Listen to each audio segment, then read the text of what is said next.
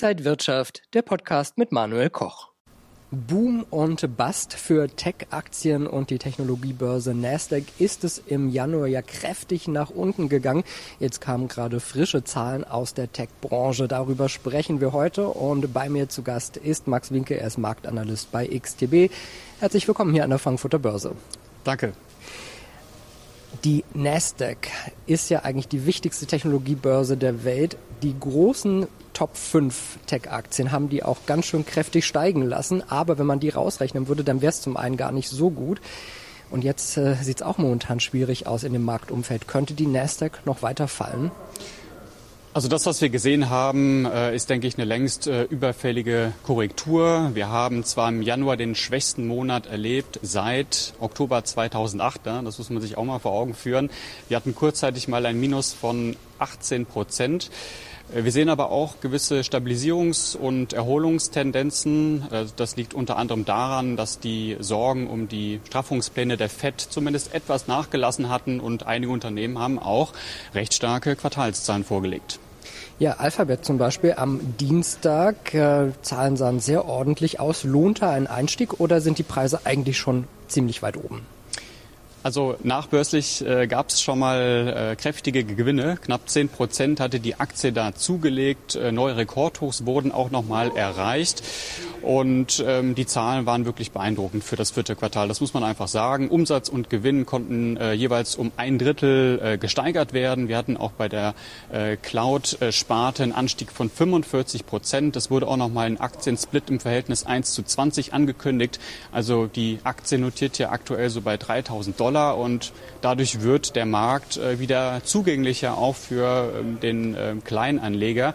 Und äh, ich interessiere mich jetzt vor allem äh, dafür, wie der Markt Markt mit diesem großen äh, bullischen Gap äh, umgeht und äh, wie man das jetzt sozusagen verarbeitet. Gucken wir vielleicht noch auf eine andere Firma. Meta, ehemals Facebook, hat gestern Abend die Zahlen präsentiert und das sah nicht so gut aus. Ja, das äh, ist so ein bisschen äh, ja das äh, so das Gegenteil, was wir gesehen haben. Also die Aktie, die ist äh, nachbörslich, also nachdem die Zahlen veröffentlicht wurden, um mehr als 20 Prozent eingebrochen. Aktie befindet sich mehr oder weniger im freien Fall. Das äh, kann man durchaus so sagen. Wir haben ja die Verluste ausgeweitet vom Allzeithoch auf mehr als 30 Prozent. Und ähm, so der Hoffnungsschimmer könnte jetzt auf eine Reaktion auf die 200-Wochenlinie ähm, äh, liegen. Also wir sehen, ähm, da ist der Verkaufsdruck äh, ganz schön ganz schön stark. Also die die Zahlen waren wirklich schwach ja, bei den meisten wurden die Erwartungen eben einfach verfehlt. Das betrifft die operative Marge, den Gewinn je Aktie, aber auch die Zahl der täglichen und monatlichen äh, Nutzer. Wir haben sogar das erste Mal einen Rückgang bei den täglichen äh, Nutzern gesehen. Und ähm, jetzt brauchen wir wieder ja, ähm, ein paar, sage ich mal, Entspannungssignale im Hinblick auf äh, Bodenbildung. Ich wäre aber hier sehr, sehr vorsichtig. Wenn die Aktie jetzt gerade äh, im Schnäppchenangebot, im Sale ist, ist das für jemanden, der an die Aktie glaubt und an das Unternehmen und an die Zukunft glaubt, der Moment vielleicht, um nochmal wieder einzusteigen? Ich würde dem schon zustimmen, äh, dass äh, wenn der Markt stark einbricht, äh, das natürlich eine Gelegenheit ist, um günstig einzusteigen, wenn man natürlich der große Blick, ähm, ja, sage ich mal, behält und da Potenzial sieht, auch für einen längeren Zeitraum, für mehrere Jahre oder vielleicht auch Jahrzehnte, dann ist das durchaus eine Überlegung wert. Aber man muss sich einfach vor Augen führen, 30 Prozent zurückgegangen die Stimmung ist einfach schlechter. Und um da wieder so ein bisschen rauszukommen, das ähm, ja, könnte eine gewisse Zeit in Anspruch nehmen.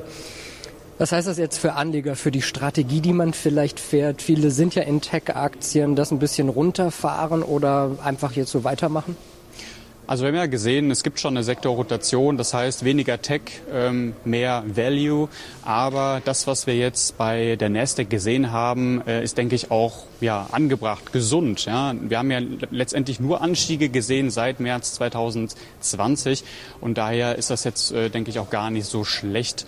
Ähm, ich würde durchaus ja, nochmal nachkaufen, vielleicht auch mal äh, damit beginnen, vielleicht einzusteigen für diejenigen, die das noch nicht gemacht haben. Aber auch hier einfach ähm, naja, einfach ein bisschen die Position ein bisschen splitten ja, auf die verschiedenen Monate oder vielleicht reinskalieren. Also man muss nicht direkt alles auf eine Karte setzen.